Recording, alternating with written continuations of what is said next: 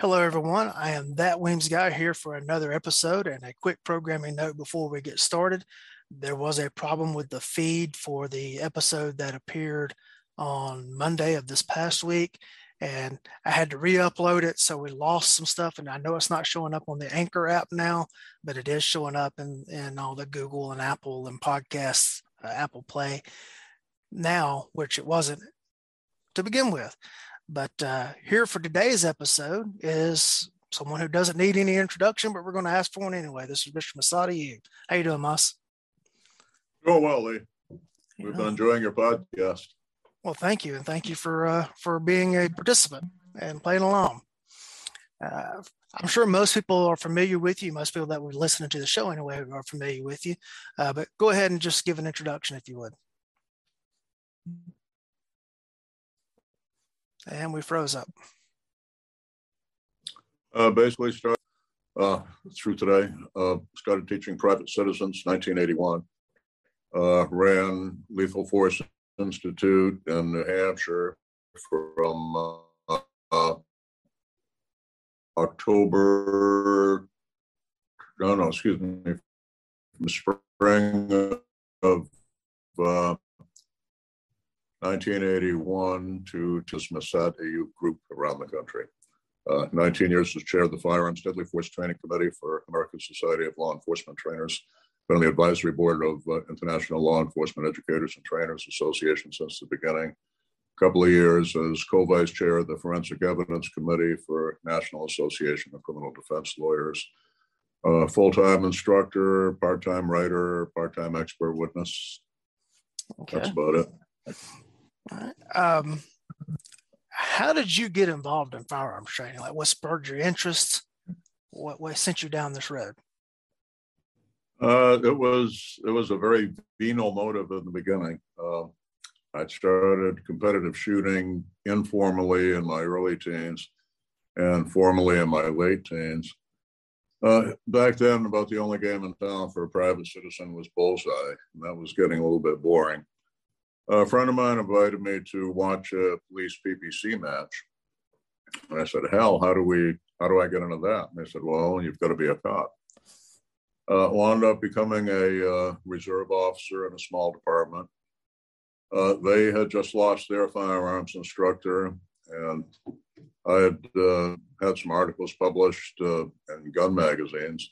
And on the frail, reed thin basis of that, got appointed as Department Firearms instructor at the age of 23.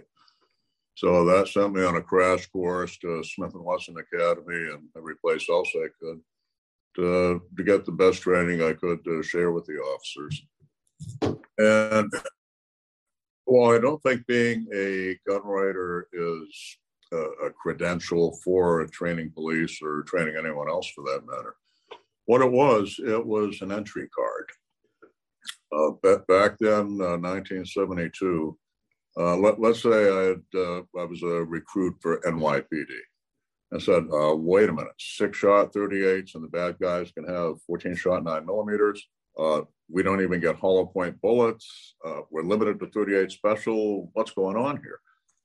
I would have been one of at that time 26,000 sworn on that department today since they absorbed uh, Housing Authority and uh, Transit Authority. It's up to 36,000 cops.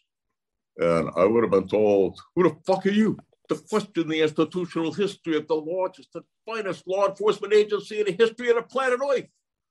But funny thing about that, I was also writing for the police professional journals. And if you could go to that same lieutenant in charge of firearms training and say, Lieutenant, I've been assigned to do an article on your firearms training program. And they realize their peers in big city law enforcement training and federal law enforcement training are going to see it. Then it's all of a sudden, well, uh, why don't you come down, spend the day, we'll talk, and look, here's the real reason we had to do this, here's the real reason we can't do this other. And it, it got you the inside view. And what I learned real early, listen to the instructors, listen to the, the administration, talk to the union. Or if they don't have a union, talk to the fraternal organization. Talk to the guys who are down there where the rubber meets the road. And between all of those together, you start getting a damn good idea of how well this equipment or that training protocol is actually working where it needs to work and is not. Uh, the advantage I had, I was a part time cop. My entire police time was part time.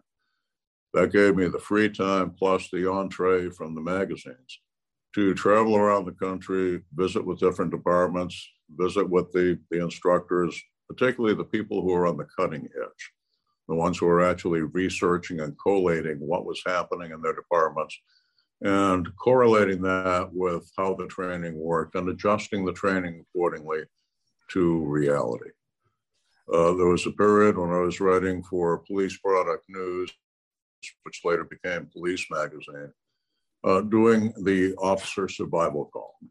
And during that period, I was literally able to take a course a month someplace whether it was Federal Law Enforcement Training Center, a visit to LAPD Academy, or something in between. And that gave me the opportunity to gather up training in three or four careers I wouldn't have been able to get. You well know the average police firearms instructor today has to practically beg on his knees to get one away from the department course a year to bring back to his people. So basically, that was the approach I always took. And I always saw myself as a funnel. Okay, get to places most of the other guys aren't going to be able to get to. Gather as much as I can, get it to them, and as much as possible, filter out the bullshit and make sure they're getting the good stuff. Outstanding. Uh, that brings up one point and then several questions. I guess the one point that I would kind of like to address would be what you hit on there that if you had walked into the say, like an agency like NYPD as a rookie and say, hey, all this training, this isn't the latest cutting edge. This is what we need to be doing. You would have been shot down. And see that a lot from people who I guess are hobbyists or enthusiasts. And they decide, well, I'm going to go try to do this cop thing. And they walk in probably better trained than what the academy staff is and they want to come in and they bring all this enthusiasm and they start asking, wait a minute, wait a minute. What you're showing us is an outdated technique. This is a new technique that works better. And they just get shot down and it creates such a a source of friction and they never get get a chance to actually influence anything. I'll tell you, one of my early mentors was Frank McGee. Now, Lieutenant McGee had taken over the firearms training unit at City Island, NYPD, in 1970. He completely revamped that, with one hand bullseye and all that quarter 20th century FBI thing, and immediately got them into what he called the turret stance, essentially two handed isosceles from the beginning emphasized the use of the sights. And he literally brought that department from a ratio of 50 50 gunfight wins to something on the order of winning 11 out of 12 gunfights. One of the points that he told me, taught me, and I'm afraid it's still true today, when you're the department instructor in this, you, have got to pick your battles. Okay? You, you've got to fight battles you can win and he knew damn well that they needed hollow point ammunition, that it would work far better than what they had. He knew that if he made magnums or 45s an option, that out of 24,000, 26,000 guys at that time, there'd be a whole lot of failures to qualify. It would be seen as a failure of the unit, and he'd be replaced by somebody who brought him back to 1946 FBI level training.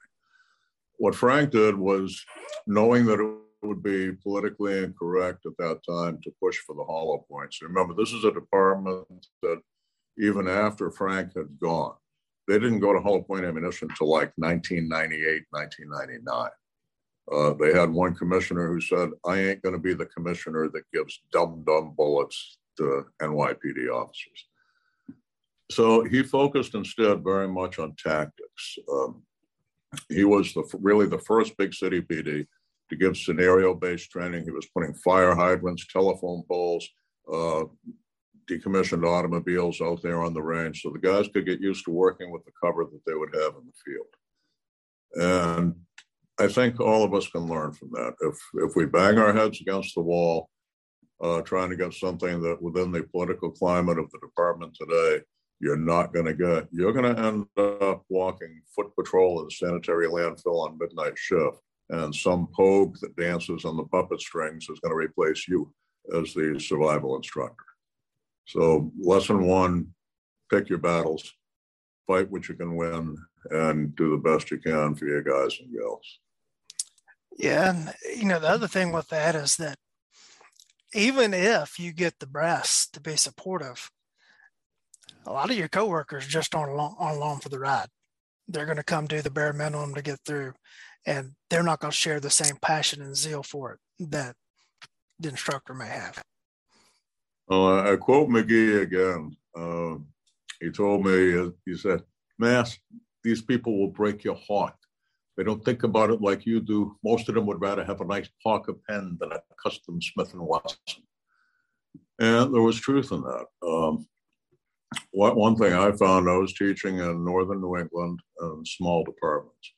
And a whole lot of guys would you know, would say, well, okay, this thing you're telling us about that happened at LAPD, that thing that happened in Detroit or New York, that doesn't happen up here. And I told them, well, it didn't happen there until it did.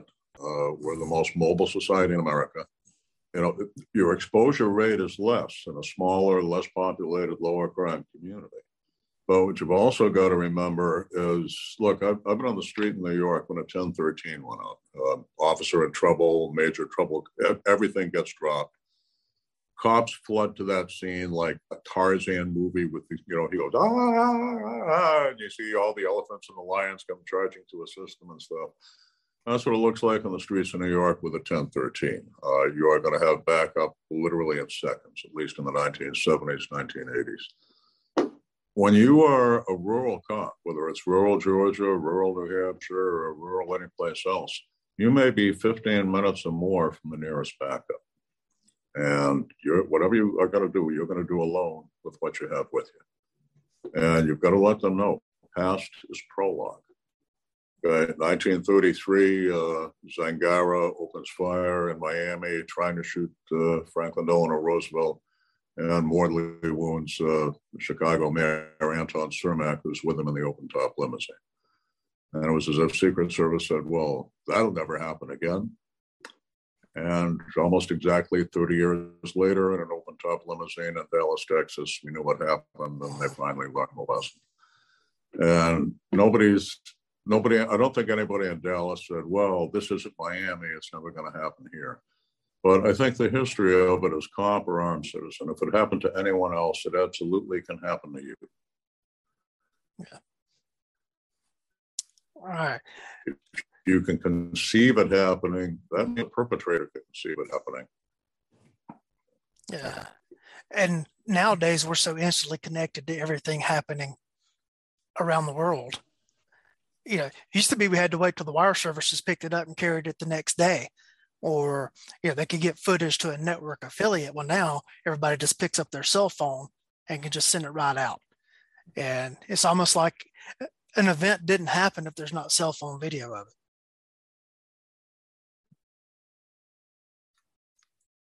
And we're freezing up again moss are you there yeah, and one of the things that was uh, gail we said it before yeah i am here all right Okay. Uh, do we need tech support? Or can you hear me? yeah, I've got you back now. Okay. Uh, what I was saying was there, you know, now everything it's like if there's not cell phone video, the incident didn't happen, or body cam video. It's you know, it, it's just everything is right there immediately for us all to see it, almost as an event's happening live, and that's so different than what it was just 10, 15 years ago. And you know, one thing we're seeing today is again the the forgetting history. It's like, well, it's past, therefore it's irrelevant. Um, I know Tom Givens and I have discussed how disappointed we were to see a small turnout when Karl his historic presentation, which I believe you've seen. Uh, but it's like the Europeans have uh, here where they're going. Uh, I've seen a lot of that. A few years ago, I was in Albuquerque, mm-hmm. and the uh, resident firearms instructor there invited me in to give a talk on the uh, the FBI incident in April 11, 1986, in Miami, because he knew I had debriefed some of the survivors and had written about it, and I was happy to do that. The amazing thing was in in the 2000s, so many of the agents in that agency watching that were unaware that that incident had happened, that seminal incident that had changed not only their training profoundly, but had, a profound impact on law enforcement training nationwide, even worldwide. Uh, if we don't know where we've been, we're not entirely sure where we're going. And I certainly appreciate your emphasis and John Hearns and Tom Givens and others in making sure that today's instructors learn from the past and hopes that the mistakes of the past will no longer be made. Uh, we buffered a little bit at the very beginning of that thing. He was talking about Karl Rehn's historical handgun program, uh, which is Karl's uh, KR training. Go look up information there and see where Karl's going to be presenting that around the country this year and make an effort to go see it. Um, it, it really shows you how far we've come. Oh, yeah. Uh, earlier you said that when you became an instructor for your agency, that you got that in part because you'd already published articles and that you were, quote, the gun writer. Well, then how did you get into writing articles? Like a lot of other people, uh, I read an article that pissed me off uh, in Gunsport magazine, uh, probably 1970. And I wrote a letter to the editor, Ken Warner, who we just lost a couple of years ago, and said, This guy is full of blah, blah, blah, blah, blah. And he wrote back and said, Well, if you think you can write better, why don't you write an article for me? I said, Well, by God, I will. And I did. And you talk to guys who write in that specific field, it's amazing how often something just like that got them started. But uh, I enjoyed, wait a minute, let me get this straight. Uh, I write about something that interests me and you give me money for it. This this is good. I can live with this. And uh, I don't know, Evan Marshall, Dave Spalding, a whole lot of us who wrote in the officer survival field started out pretty much just like that. All right. Uh, you know, you mentioned you, you wrote a letter to the editor, and I think that's one of the things that's different in that era and the current era is that now anybody can just flip it. I'm sitting in my kitchen broadcasting to the world. Anybody can start an Instagram account or a YouTube page. Where back then you had to get through an editorial filter. And, yeah, basically the the editor was the gatekeeper. Yeah, we have a lot of instant self-proclaimed experts uh, in there in the field now. We we have more genuine experts than we had before, but we also have more bullshit experts. And it's up to the viewer to be able to sort. There you go. The the, uh, the consumer has to make some sort of value judgment there and research the person that they're receiving information from. Not not only the person, but the topic. Don't take any one person's word on it, particularly if if you're talking one of the more polarized areas, uh, whether whether we're talking police brutality, police misconduct. My pet peeves is people talking about police reform. Uh, those folks would have done a whole lot better if they had said improve police training, which every cop you and The very word we is seen as an insult and a slap in the uh, they tell us we should have uh, de escalation training. Most experienced street cops have learned enough on their own that they could teach an effective de escalation course. And a whole lot of the people demanding police de escalation do not realize de escalation works both ways. Well, just reason with them. Reason only works with the reasonable. They don't call the cops until something unreasonable is happening do the math, folks. And that, that's why there's a whole lot of, you know, rainbows and moonbeams uh, coming into this that really just, just aren't going to work in the field. Yeah, they, they act like it's a tool on our belt that we can just pull out and deploy. It's going to instantly solve it. Sir, I'm de-escalating you. Oh, well, in that case, I'll calm down. Yeah, that's that's just not how it works. And you know, it's just unfathomable that people have that mindset that they just, you know, the, the other side gets a choice too. And I'm not trying to claim that cops don't cause problems that we don't sometimes we escalate the situation instead of de-escalating it and because i know that's just not the truth i've had bad days and bad moments and not handled scenes the way i would have preferred to handle them. But you know you can't de-escalate someone that's not willing to be de-escalated. Uh, just the other side just doesn't agree with that or doesn't understand it because they don't want to. Um, you mentioned that you went to the smith, smith and wesson academy and that's a training venue that has not been discussed previously on the show. So what information can you provide about it Well, you mentioned where uh, a lot of the folks uh, on the West Coast focused uh, kind of Gunsite centric, and on the East Coast, uh, a lot with John Shaw. In the Northeast, I remember this is before Sig Sauer Academy was formed. Uh, Smith and Wesson Academy was absolutely a training mecca. Mm-hmm. Uh, their first instructor was kind of a mentor of mine. Um, Smith was he had been the the lead instructor for FBI in New York. And he was the first uh, uh, director of Smith and Wesson Academy. And Charlie Smith was a very pragmatic guy. He would show us in the instructor school, okay, here's why we did the FBI crouch, here's why we did the step to the side. But he also allowed us to find out for ourselves that, you know, bringing the gun up to line of sight didn't take any longer, and you got the hit faster. The guy in the second hand onto the gun didn't take that much longer. The way Cooper was of uh, looking for new things to test what would work and what wouldn't. All right, we and, froze. And I, I, learned a great deal from him. And Smith and Wesson Academy uh, was a real center for the Northeast. All right, we froze up a little bit during that. Uh, we froze up a little bit. You were talking uh, about Mr. Smith and that he was teaching that bringing the gun to eye level, right? And comparing that to the crouch. Could you go back over that again? Yeah, Charlie Smith, uh, with his own FBI background, taught us the FBI crouch and also the rationale behind it. But he was not slavish to it. He uh, his teaching style was to let us try different ways and find out for ourselves that you can get the gun up to line of sight just as fast as you can get on that stylized crouch, but you're going to get a whole lot better hits.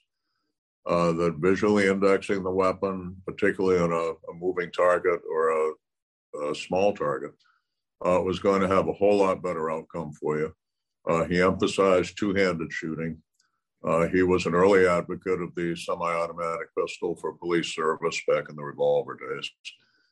And you, you've been talking about, you know, different uh, schools being kind of centers of training for different regions. In the Northeast, where I was, Smith and Wesson Academy was certainly that. And FBI course, of course, they, uh, you know, they, they were doing instructor classes around the country. And in all the areas, including the Northeast, uh, the FBI had a very strong influence. Okay. Uh, the other part of your intro that piqued my interest was that I think we're buffering again. I'm getting some background noise. Uh, you mentioned that you got to travel around the country taking so many classes and seeing the cutting edge. Who are some people that you ran across during those travels that nobody knows about because they weren't publishing articles? One of them certainly Bill Groce. Uh, he do, he's no longer with us. Uh, do a Google search, G R O C E. Uh, Bill, for many years, was head of firearms and tactics training for OPOTA, the Ohio Peace Officer Training Academy in uh, London, Ohio. He was very much a Gunsite guy and had studied under Cooper, but he also was very much a, a researcher. And particularly there in his home state of Ohio, uh, he he delved as deeply as he could into virtually every police officer involved shooting that took place there. Uh, he was a pioneer in terms of teaching tactics and movement. Uh, he was another early advocate of the semi-automatic service pistol during the revolver days.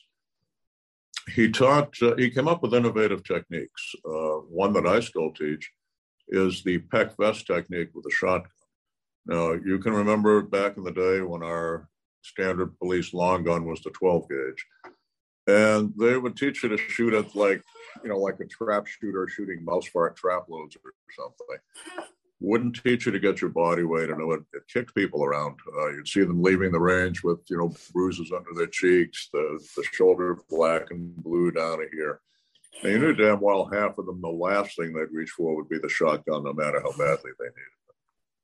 He had noticed when the soft body armor came out, started becoming standard, that going and try it obscured the shoulder pocket with the Kevlar, and the button would tend to skid off and go into the brachial plexus he came up with pivot the hips, extend the arm, and bring the gun butt onto the vest itself, right above the nipple.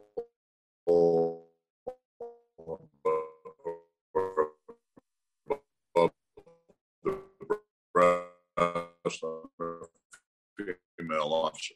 It was amazing. And after the first couple of shots, you'd see your, your smallest, most delicately built officer with this great big grin. I can finally control this damn gun. And he, Bill, uh, because he was, I asked him why he didn't teach around the country. And he said, Look, I've got all I can do to teach here. My job, I'm an Ohio cop. My job is teaching Ohio cops. But he made OPOTA literally a, a little Athens in, in the heartland of quality police tactical training. And his legacy lives on in a lot of the, the very famous uh, instructors you see coming out of Ohio uh, Dave Spalding, uh, Greg Ellifritz, and guys like that. Um, as you were explaining the technique, we buffered and froze up again. So could you give a quick rundown on the, the pectoral technique again to save me from getting 87 emails on Monday? Sure, the, the peck vest, sure, the peck vest technique, Bill Groce at Ohio Peace Officer Training Academy. When he noticed the body armor was covering the shoulder pocket area, which is one of the reasons, you know, if you're an old guy, they taught you bring your arm up like this when you're running the shotgun. Because it defined a cleft between the deltoid and the pectoralis to keep the shot the shotgun's recoil from skidding off down into the brachial Well, when you did that with the body armor, that pocket was obscured, and it would after the first shot or two, it would reflexes, where you'd hit a guy in the arm to make him drop his shotgun, right? He figured out if you pivot at the hips and square the chest, pull the gun butt right down in line with the nipple above the breast, particularly in a female officer, over the top of the shotgun, or vulture down like this and get a perfect sight picture. And with your body weight going forward into the gun, you had much better control and rapid fire and that painful impact. And brief digression, uh, the recoil of a seven, seven and a half pound police shotgun with a full power rifled slug or full power butt is almost exactly the same recoil force as a 375 H&H Magnum out of a 10 pound elephant rifle. So we were trying to teach cops to use trap shooter techniques while rapid firing the equivalent of an elephant gun. And that's what made so damn many of them incompetent with it, afraid of it, and likely to leave it in the patrol car when they desperately needed it. The other thing Bill did with that technique, if, uh, if you're my opponent, as I blade to come up in a conventional uh, technique, I've opened this area of the body armor. It's like I took the vest and said, yo, free shot. This squared up the vest and maximized the Kevlar's protection from the angle of the identified threat. And that was the sort of thing that Groce came up with. He was a seasoned SWAT cop. He understood the job and he looked at it th- everything three dimensionally, and it's what made him one of the all time great police instructors. And I, I, hope we picked up when we discussed earlier how many of the top instructors today come out of Ohio, and Bill Groce's legacy at OPOTA is, I think, part of the reason for that. Outstanding, outstanding. Uh, any other names that you would like to bring up? Certainly, Ray Chapp. Uh, Ray and uh, Jeff Cooper basically came up together. Ray didn't write much. He might have written a couple of articles in his life. Uh, but Ray was the first world champion of the combat pistol. Uh, he was one of the original uh, Jeff Cooper uh, combat masters. And he opened his school, Chapman Academy, within a few months of Jeff Cooper opening Gunsite in Paulden, Arizona. Uh, Chapman Academy was in Columbia, Missouri, about equidistant, uh, probably about two hours out of St. Louis.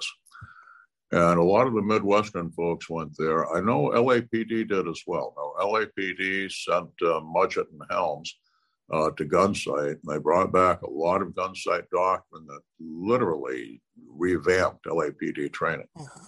But those both guys also went to Chapman Academy, and hell, I saw both of them there. And Ray had a, a broad influence. Um, of all the masters I've been privileged to train under, uh, I think I learned more from Ray than any two of the others. Uh, if if you listened to him and, and did what he showed you to do, he would be your one-on-one coach. And remember, this is the guy who in 1975 won the first world championship of the combat pistol. Now Chapman every year would have his police match, and that almost every stage would be based on some gunfight that he was able to document and on the many bays that, that he had there, uh, including shooting from moving vehicles, uh, he was able to recreate a whole lot of stuff. Now, Chapman had been a cop uh, in his young years, I believe in Los Alamitos, but most of his career he was an engineer. And what I think made him such a great shooting coach and such a pioneer in techniques was he took an engineer's mindset to, to looking at something. Uh, his uh, people talk about modified Weaver stances, for example, and you know everybody and his brother had their own modified Weaver, but Chapman's was the one that caught on. Uh, Ray emphasized shooting from strength. He knew a lot of people with both elbows bent in the what I call the classic Weaver of Jack Weaver and promulgated originally by Colonel Cooper. Uh, both elbows were bent with an isometric push and pull. Chapman who always emphasized a hard crush grip and in his early days, thumb curled down for maximum hand strength on the gun.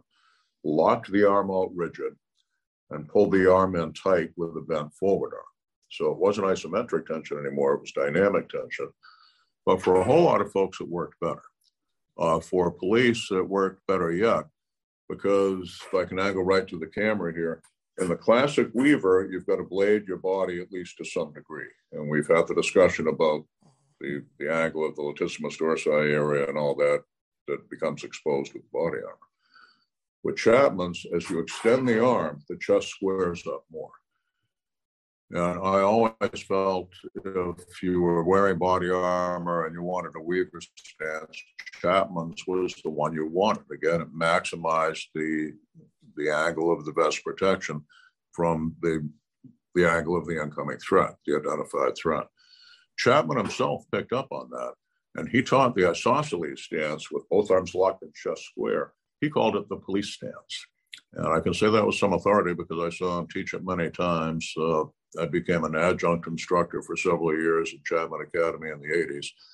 And Ray and I, uh, for several years in the 80s, went around the country doing the advanced officer survival courses for Police Marksmen Association. So Chapman definitely was uh, was a very powerful influence among the people who went out and looked for cutting edge training. He was on me, and he was on many, many more from LAPD East. Excellent. Uh, any other names? Well, uh, John Farnam, uh, certainly he was the people question whether he was the first itinerant instructor. Mm-hmm. Uh, Jeff Cooper would, you know, fly out of the country or go somewhere to do a class for someone who asked him. But he was what what Jeff did in creating Gunsite was somewhat different from what Farnam did. Jeff, in creating Gunsite, created the first fixed facility that was like a police academy, only in many ways better because of the multiple bays, the uh, among the first of the the shoot houses and all that. And if you look at the history of it, Jeff Cooper was the first to teach armed citizens how to actually fight with a weapon, since the size sized arms, the the schools of arms that you know rich young Southern gentlemen went to in, in New Orleans before the Civil War. Now, again, he and Chapman were uh, were contemporaries and the best of friends between the two of them. And this the schools opened within months of each other. But uh, what John Farnam did, constantly kept looking, kept changing when he found something that, that worked better for himself and for most of his students. And he was the first of us to become a full time itinerant instructor. That is, instead of bringing 20 folks to you, it's a whole lot easier for one of you to go to, to 20 or more of them. And uh, he really was the one who pioneered that. And all of us today who make our living traveling around the country teaching should probably light a candle to uh, to John Farnam for that while he's alive to appreciate it because he's he's one of the few living humans even older than me. yeah, he he literally uh, will keep doing this until we have to carry him off. I believe. Do that. Uh, one point Tom Givens has been making is that none of us are any younger. Uh, Ken Hackathorn actually has retired. Uh, Dave Spalding is looks like he's about to, or sounds like he's about to. Get some of these folks while they're still around. Hell, come come to TACCON. You guys watching this, guys and gals, if you have not been to the Rangemaster Tactical Conference, there is no better dollar value. It's it's like a Whitman sampler of some of the most veteran instructors around the country teaching a smorgasbord of everything from adult learning theory to hand to hand to the gun to dissecting shooting cases to the legal side of it, courtroom survival. And it's uh, three awesome days. I, I make a point of going every year, and I'm always like a shark in a feeding frenzy, trying to grab up as much people's stuff as I possibly can. Uh, if I could digress to tell a personal anecdote here for a second, the first year that I ever taught at where I was the lead guy for a class, uh, one of my favorite classroom moments is, is I was presenting my police citizen contacts class, and there was a gentleman over on the left hand side of the room, and I forget what it was that I said, and he he raised his hand. He said, "Well, Massad Ayoob would say," and he went on to say whatever it was he said, and I said, Really? Well, he's sitting back over here in the second row. Let's see if that's what, what he would really say. And uh, I was very uh, humbled by the fact that you were in the class. So thank you for that, sir. Well, I enjoyed your class. You're an excellent instructor, Lee. Well, thank you. Thank if, you. If you think the kid is cool with headphones on, folks, wait till you see him live. well, I'm trying. I'm trying. Um, you mentioned a couple of guys that you know, earlier we were speaking that there were early advocates of semi-automatics instead of revolvers. Other than the obvious answer of capacity, what were the reasons for that? A lot of it was hit potential, and I think that was that was probably the the big thing.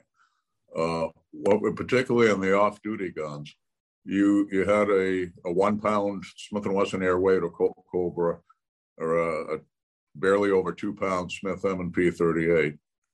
And you were rapidly putting 12, 14 pounds of pressure through a long stroke for every shot.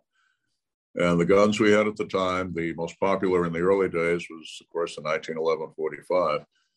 But the guns that really made the auto viable in America and you know made liability conscious chiefs comfortable with it were the double actions, uh, starting with the Wesson, like the Model 39. And what you saw there was a quantum leap. Uh, for several years, I was feature editor for Illinois Trooper magazine, uh, which was the publication of Troopers Lodge 41, the, uh, the fraternal organization that represented the, at that time, about 1,700 Illinois troopers. That gave me carte blanche to uh, talk with the, the guys at the ordnance unit in Springfield and remember, Illinois State Police was the first major department in the country to go to the semi-auto service pistol as standard issue, uh, circa 1967. Now I got to debrief the uh, the guy who made that happen, uh, then Ordnance Sergeant uh, Louis Seaman. And what a lot of people miss was firepower was not the real reason they went to that gun. Uh, at the time, the officers carried uh, four to six inch 38s. They had the choice of Walter Smith and Wesson, and they could carry a 357 if they wanted to. But they were all armed off duty, usually with a two inch 38. And the qualification scores were absolutely dismal with the small frame two inch 38s. What Louis was looking for was a single issue gun that could be carried on and off duty, could be carried uniform or plain clothes, and was shootable. And he wound up with the Smith & Wesson Model 39 for that reason. Now, I did a, in 1977, uh, I did a survey of the troopers uh, through the magazine. And one thing we found was a significant number of them wanted to go back to revolvers because they didn't trust semi-autos. At the same time, I also had access and carte blanche to the files they had at the Ordnance Unit at Springfield. I was able to identify in that 10 year period 13 troopers who were alive that almost certainly would have been killed if they'd been in the same situation with six shot 38 revolvers. Now, four of those were firepower. It went past six shots. The eight shots in the gun was enough in two of those cases to finish the fight there before it went to slide lock and finished satisfactorily. And in the other, one of the troopers reloaded, continued firing. The guy had taken 13 hits before he finally stopped shooting at the troopers. But that was four out of 13. We had a couple who had survived because they had been taught. Remember, the Model 39 had a magazine disconnector safety. And they had been taught if you're in a fight over the gun and you think the gun's slipping out of your hand, press that button. And if the other guy gets hold of it, it's going to kill the gun. In two cases, that was exactly what happened, and it did save their lives. The single biggest life saving thing was they had at that time the option of carrying on safe or off safe. Again and again, we saw the syndrome. The guy, bad guy, gets the gun away from the officer, tries to shoot him, can't because it's unsafe. And by the time he's figured out how to make it work, the trooper has rectified the situation, or in one case, a brother officer shot and killed the guy who was trying to kill the first trooper. The other thing we noticed on it that really jumped out at me, and that's what we started talking about, was the hit potential factor. Um, uh, Sebastian Ulrich and Bob Capelli, who was head of the ordnance unit at the time I was doing the research, told me their hit ratio prior to going to the semi-auto had been about 25%. And that was pretty much standard. During that period, Police Foundation determined nationwide about a 70, about a 25% hit ratio, four shots fired for one to hit the bad guy anywhere. They went up to 67, 70% hit ratio with the semi-autos. And they felt a lot of it was the, the shorter, easier trigger after they got past the first shot was less likely to divert the muzzle. Uh, also, certainly less recoil than a 357 or even a 38 plus in a revolver. And the more ergonomic, I'll be too young to remember, but you know, if you had any choice in the matter, you never left the factory grips on your revolver. You've got Pachmayrs, you've got Hogues, you've got at least a grip adapter, you've got something. That Model 39 came out of the box fitting most hands extremely well and pointing very well. So hit potential, I thought, was the, the single greatest factor. Secondarily, the proprietary nature of the user factor, which unfortunately in the time of KISS principle, keep it simple, stupid, has, in my opinion, been lost by altogether too much of, of the law enforcement fraternity. And finally, after that, the firepower element, both the, the higher in-gun capacity and the more rapid reloads. Excellent. Now, anecdotally, I have been told that, you know, one of the reasons for the double action, you know, or traditional double action pistol, having the double action pull on the first shot, single action on the second or subsequent shots, was fear of negligent discharges by going to the, the four pound trigger right off the bat. But I've been told also that there were more negligent discharges when going back to the holster than there were on the initial trigger press. Can you confirm or refute that? There were a lot of departments that if, if the guy the guy was under stress, had to fire in the line of duty. So there's going to be some degree of stress, even if it's just shooting a dog or something. Mm-hmm. And the ones who did not regularly practice with the gun, if they forgot to on safe and left the finger on the trigger, by then virtually all the holsters were covering the trigger guards. Mm-hmm. Pistol goes in a holster, finger stops, fingers on trigger, gun keeps going, and kaboom. So yeah, that was a thing. Uh, you started teaching private citizens, you said in 81? 81. 81. And you were in charge of your own agency's program in the 70s, is that correct? 70s, uh, 80s, 90s, and uh, on the firearm side, yeah, and of course 2000s. Uh, I did that uh, three departments over the years, 40 some years total. All right. How did you decide what to put in your curriculum? And when you've made changes in your curriculum, how did you decide to make those changes? Uh, police or civilian? Both. Well, first, uh, actually, common to both of them. First, let them know when they can use it, then show them how to use it. Uh, safety first, whether or not you're ever going to get into a gunfight, you're going to be handling that goddamn thing for the rest of your life. You're going to be loading it, unloading it, taking it off, putting it back on, sometimes in the dark, sometimes under stress, sometimes exhausted. You've got to, from the ground up, make, make safety the non negotiable foundation then go from there essentially on the civilian side of it the the thing that had struck me was that you there were by the time I got into what uh, you know Jeff Cooper in '76 starting Gunsite and all that. There were places you could go and learn how to shoot, but when to shoot was something they left left up to you. Uh, one famous school that we remain nameless, the instructor was famous for saying in the introductory lecture, if you want to know when to shoot someone, ask a lawyer. We're here to show you how to win a gunfight. And that was the focus for the rest of the week. And we saw a whole lot of folks getting in trouble over that. Um, so on the civilian side, I think what, what was different with the training we offered compared to others was I, I made our curriculum a major in when and a minor in how. I, I'd like to think a strong minor, but first, when can you use it?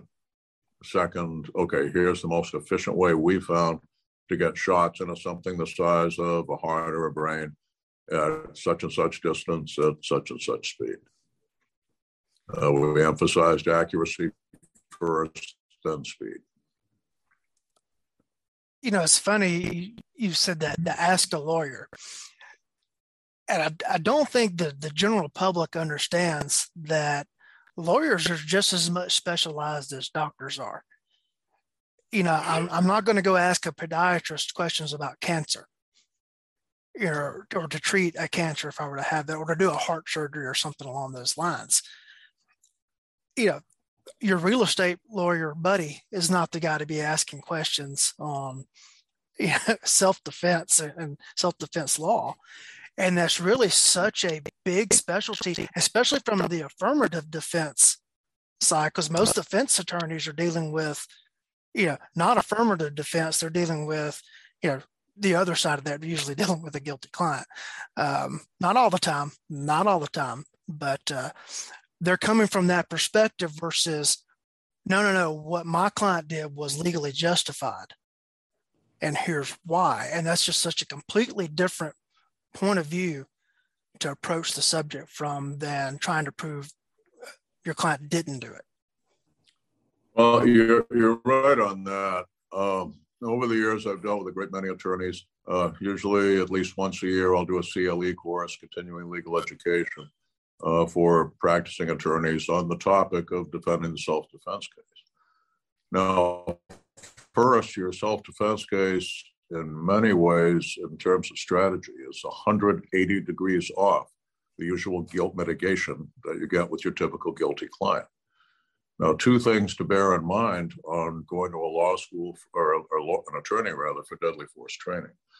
Virtually every attorney I interact with, I ask, how many in three years of law school, how much time did you get focused on self defense law, dynamics of violent encounters, things like that? The answers range from zero to the average is probably, mm, I think, maybe three hours.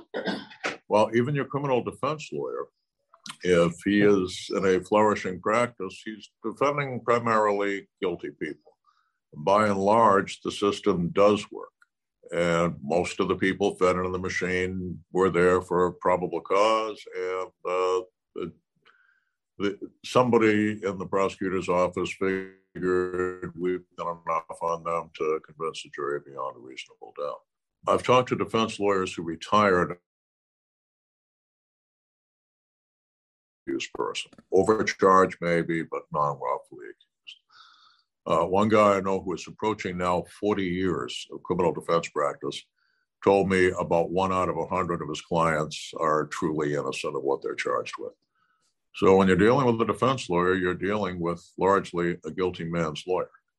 Uh, all of us default to our primary experience. Our most common experiences are the, the things we've been most frequently exposed to. And what I've found is if a guilty man's lawyer gives you a guilty man's defense, you are very likely to end up with a guilty man's verdict. Yeah, it, the system has seems to me like it's skewed so much towards the plea bargain, you know, plea bargain efforts than justice efforts. Yeah, what what are the natural statistics right now? What three percent, one to three percent of of arrests ever actually make it to a courtroom for like a trial? I'm not on top of that particular figure. Uh, my my personal gut feeling over the years, uh, I mean everything from arresting officer to police prosecutor in the New Hampshire system uh, to most often expert witness. I'd say about 97% of the people who are criminally charged are in fact guilty or at least guilty of some lesser included offense. So this is why you get very few attorneys who have a whole lot of experience defending the truly innocent, wrongfully accused person.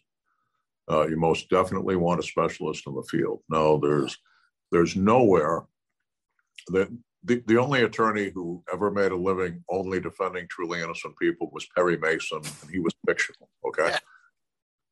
Um, what you will find is if you talk to uh, if, if you're looking for attorney in your area, I would go to the police union or police fraternal organization, uh, your county sheriffs or, or the nearest big city, and ask them, what attorney do you guys have on retainer for one of your officers if one of your officers is criminally charged in the wake of a shooting? Now, what you'll have there is an attorney who has done a whole lot of justifiable shooting cases.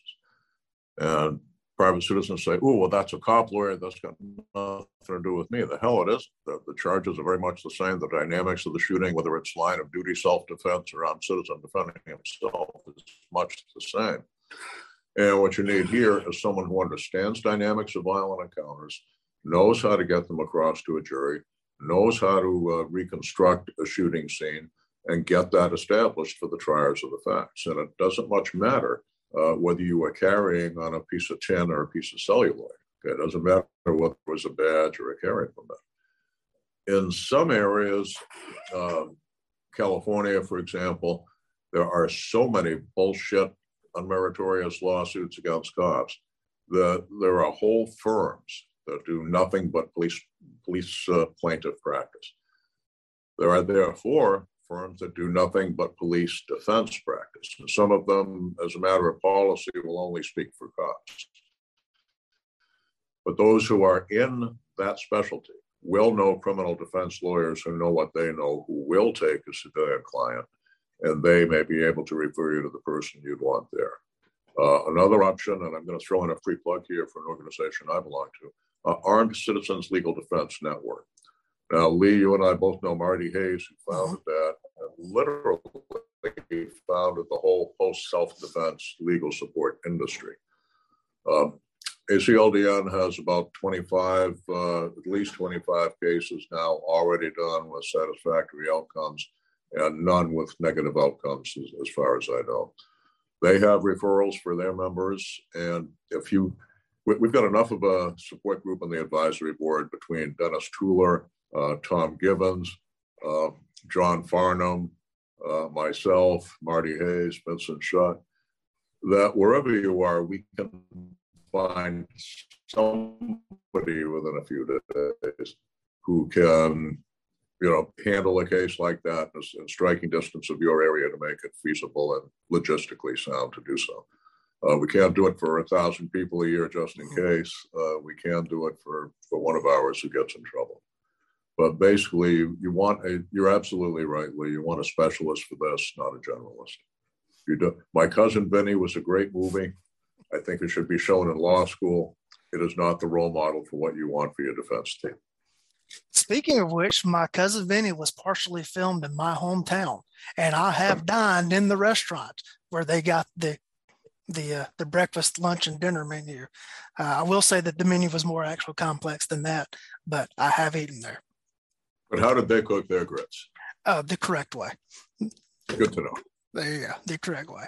Um, what trends have you seen come and go over the years and that have circled back around and which ones are you glad that you've seen are gone and and just what can you tell because everybody acts like every new technique that comes out oh this is this is the new thing well yeah they were doing it in 75 so it's not new well one of course is the point shooting thing and that comes up not just every generation but a few times per generation and a, a, whole lot of that is people talking past each other on the terminology.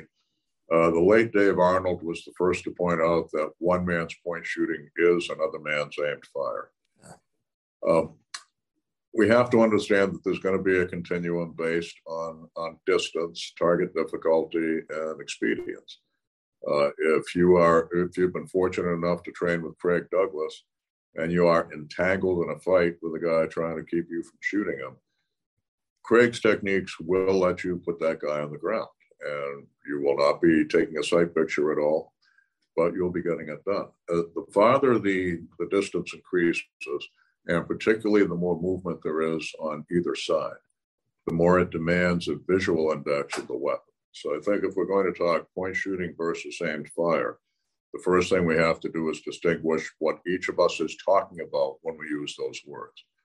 So when I say point shooting, I'm talking a body position index, a um, let me see if I can stand up here, a retention position when we're we're in tight close, uh, the old FBI crouch, uh, the Bill Jordan hip shooting technique, where body position indices. Okay, what, what's indexing the gun on the target is your body. And the cruel thing with that is you can make it work in the training environment on a fixed target. You just analyze, okay, here are the coordinates. I just step a little bit this way, I mean this way. Okay, ready, coach. Bam, bam, bam. And wow, I'm a fantastic point shooter. The shit hits the fan, the target's moving, you're moving, all those coordinates break, and you are back to blind man with a gun. You cannot see where the gun is pointing and there are law schools where blind man with a gun is the exemplar of recklessness. I've seen enough cases over the years where point shooting hit the wrong person and caused hideous tragedies that beyond arm's reach, uh, I want to be able to see my gun on target. Now, aimed to fire. A lot of people tell you, well, you can't get that perfect front sight and rear sight and focus on the front sight. And if there's time, focus on the very top edge of the front sight that is the most precise form of aimed fire, at least with an iron sight weapon.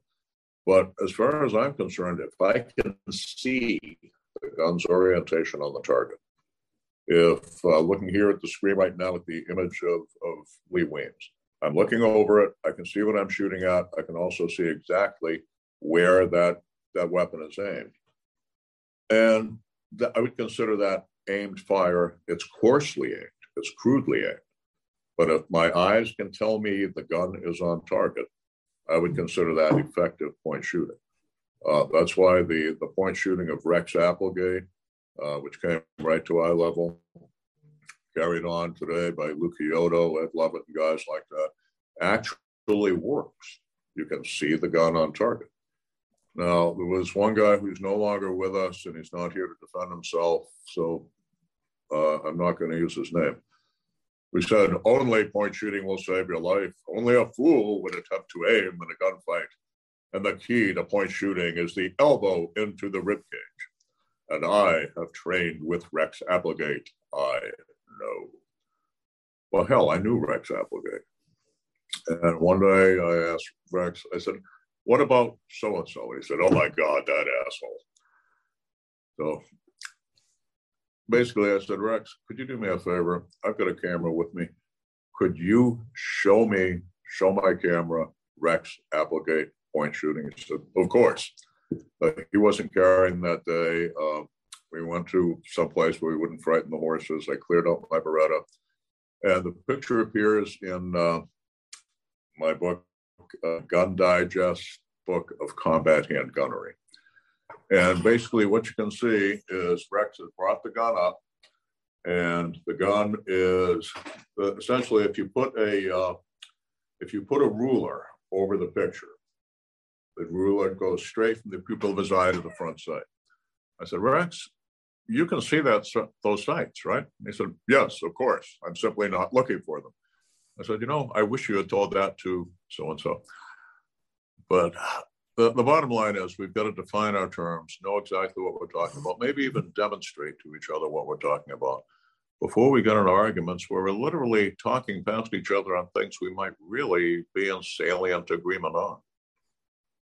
There you go. That that would solve a lot of the problem right there. Well, look, look at the whole anti-police thing today. Uh, we've got closed minds, uh, more, I've got to say, on the other side than the police side. And, you know, consider me prejudiced toward one side or not, if you will. I don't care. But one thing I've noticed over the years, you ask, what, what have I seen change? In the old days, police and lawyers shared one critical paradigm. They were both told, you don't discuss your cases in the press. It'll all come out in court. And in the last decade, we have seen that paradigm change. The accusing side now is using press conferences as a weapon, and it's it's gotten worse. Uh, one plaintiff's lawyer in particular has created the uh, the attack strategy, if you will, of hiring a very high-powered PR guy to create a whole trope of here's what happened. And your, classic example goes back to actually an armed citizen shooting uh, 10 years ago now, the 10 years ago next month, uh, the shooting of Trayvon Martin by George Zimmerman. Now, Martin's parents, I don't think, they, they knew that the, the kid was in trouble, that he was getting in a thug life. Okay, that, that's why a kid who lived in North Miami was halfway up a long state with his dad in the Orlando area, Sanford, Florida uh, it, it, was like a tough love thing. It's like, look, I can't do anything with this kid. Can you do something with him? Not until the prosecution finally unlocked his cell phone could anybody have known just how deep Trayvon Martin was into thug life. But your your 17 year old son has been shot to death. He was unarmed. And whether you want revenge or you want justice or you think the two are the same thing, you want something. They hired an attorney named Benjamin Crump. And if you're not familiar with the name, it would be very much worth your time to look him up. I, not, I know you know him, Lee, but some, some of the listeners yeah. may not. He brought in a very high powered publicist named Brian Julison. And between the two of them, in just a couple of days, uh, they got the, the picture of Trayvon Martin at age 12, uh, pre adolescent, uh, he was he towered over George Zimmerman at age 17 at the time of his death. And they juxtaposed that with the ugliest picture they could find of George Zimmerman. They created the meme of here's a sweet, innocent child skipping down the street with a box of Skittles when the evil racist guns him down to satisfy his racist bloodlust. Now, that was February, late February of 2012. Uh, the trial, which lasted for weeks, concluded on July 13, 2013.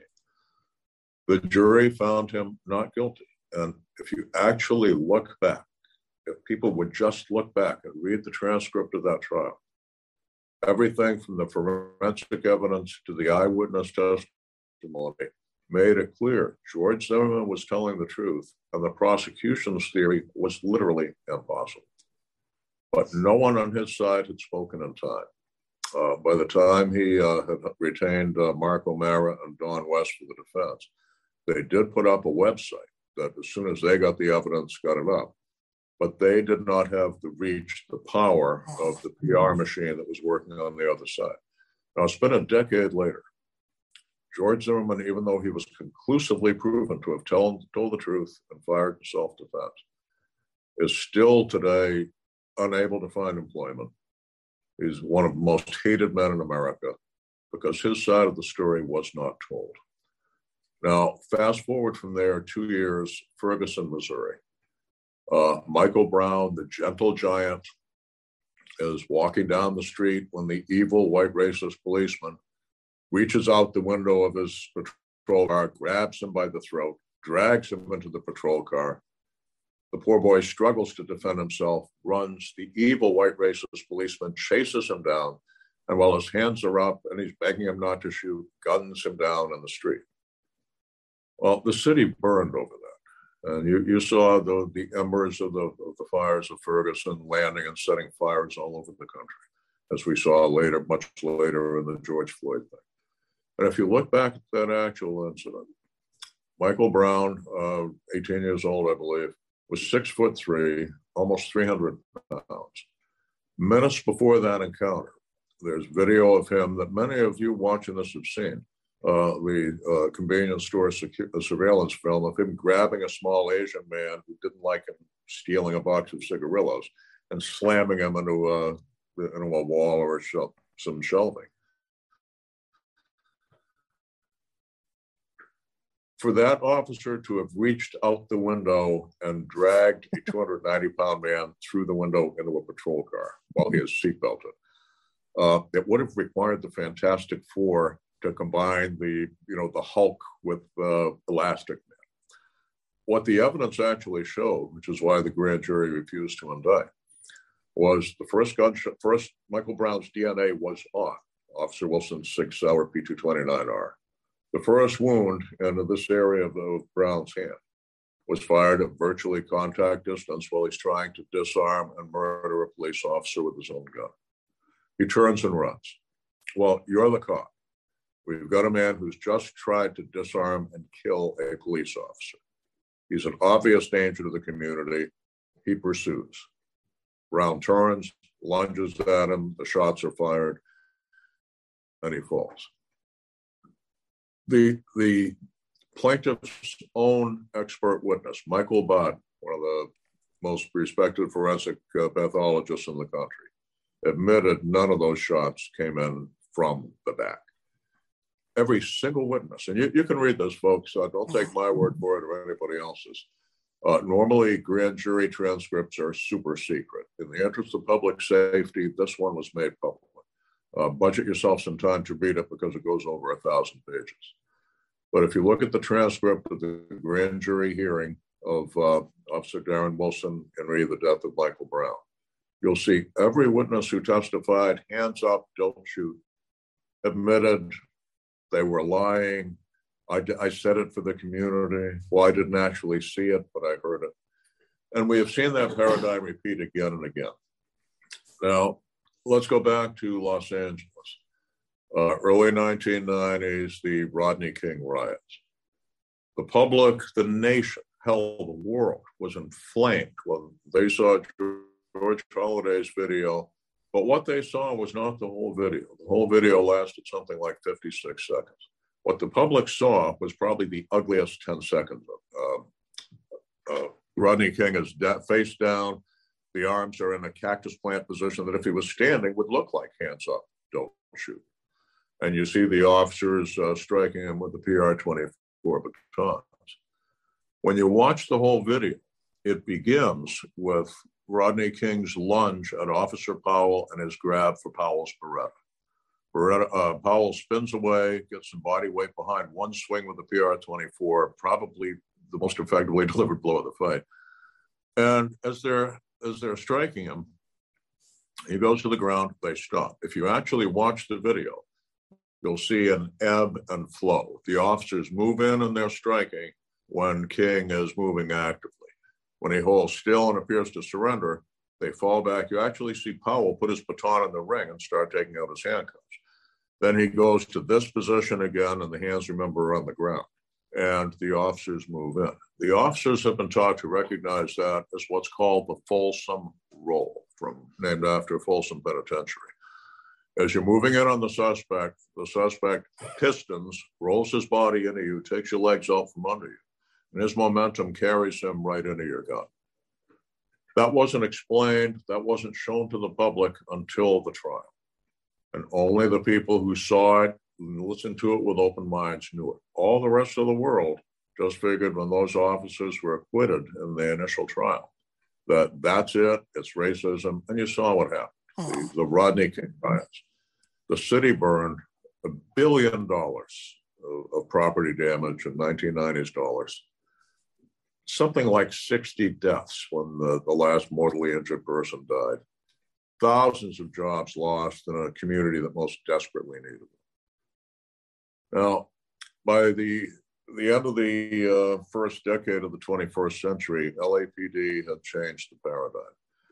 That started the policy that we're seeing now. Uh, the when there's a potentially controversial use of force issue, the department calls a press conference. They say, "Here is what we know so far. Here is the 911 call that led to the shooting. Here is the response of the officers. Here is the body cam. Here is the dash cam. Here is the evidence. This is what we know so far. The investigation continues. We'll keep you apprised. And in the city that burned during the Rodney King riots, there have been no civil disturbances approaching that magnitude generated by any LAPD use of force incident. The closest they came was the sympathetic rioting, if you will, in the George Floyd matter. We've seen that again and again. Probably Las Vegas Metro has set the pace for doing the very best and most thorough of showing the public here's our side of the story. And the, the answer is this it's human nature to see when, when there is a false accusation, silence of the accused is seen as an admission of guilt, whether it's an individual or an organization. We've got to change that. The other side were the ones who kicked over the checkerboard and broke the rules and said, no, we, we will try this case in the court of public opinion to force a settlement and enrich ourselves. And oh, if somebody has to go to criminal court over it too, well, what do we care about his life? Our pockets are full and our wallets are fat. When the other side is attacking you, if you do not stand up in that court of public opinion, you as an attorney, in opinion, have failed your duty to defend your client. And I think that's true whether it's an officer involved shooting or a potentially controversial armed citizen shooting we need to be getting the word out. And let me give you an example from the armed citizen side. Uh, the John Daub shooting, uh, DAUB, in the uh, San Antonio area. Uh, John Daub was a very skilled pistol shooter. Uh, early one morning, he and his family are getting ready to go to work and school when a very large, violent, emotionally disturbed person literally batters down the front door and attacks. And John Daub had to shoot and kill him. Uh, the man turned out to be unarmed, although there was significant disparity of force. Justifiable shooting. Mentally ill, which uh, creates the sympathetic plaintiff. And that had enormous potential for trial in the courts of public opinion. He was a member of Armed Citizens Legal Defense Network. He called ACLDN. ACLDN got attorney Gene Anthes there before the blood had dried at the death scene. He did a press conference in the front yard of the home. And if you do a Google search for the John Daub incident and you read all the uh, uh, the unmonitored and unvetted commentary in the newspaper accounts, what you'll see is instead of the public saying, "Oh my God, evil gun nut," blah blah blah, the majority are saying, "Thank God that man had a gun. We're sad for what his family had to go through." Even though we're sad for the family of the deceased. And that is the difference. When you're attacked on the street or you're attacked in court, leaving your hands down is not the winning strategy. Speaking of John Daub, he and Eric Gilhouse and I are doing a panel discussion at TACCON this year uh, on the aftermath of deadly force incidents. Not to be missed, folks. Not to be missed. I intend to be there for that one. Good. Excellent. Um, anything that I didn't ask you about that you would like to discuss? Because I, I know I'm watching the clock and we're getting close to your time limit there.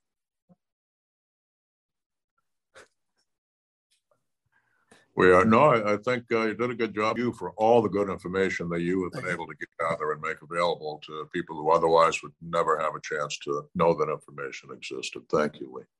Well, thank you. Uh, uh, I've got a lot more questions I'd love to ask you. Maybe we'll do another episode, but I know you're where you're at closes in 15 minutes, so we gotta we, we gotta get uh, closed up here. Uh, thank you for your time. Um, I know when one of my guys was involved in an incident several years ago, uh, you immediately reached out and offered encouragement uh, for him. And I want to thank you for that. And thank you for having been a resource of information for me over these years. Well, thank you, brother. And thank you and your, your officers for this service. And to the audience, uh, we couldn't, we wouldn't be doing this if you weren't interested. And so we know you have a lot of things on your plate. So thank you for taking your time to spend here with us.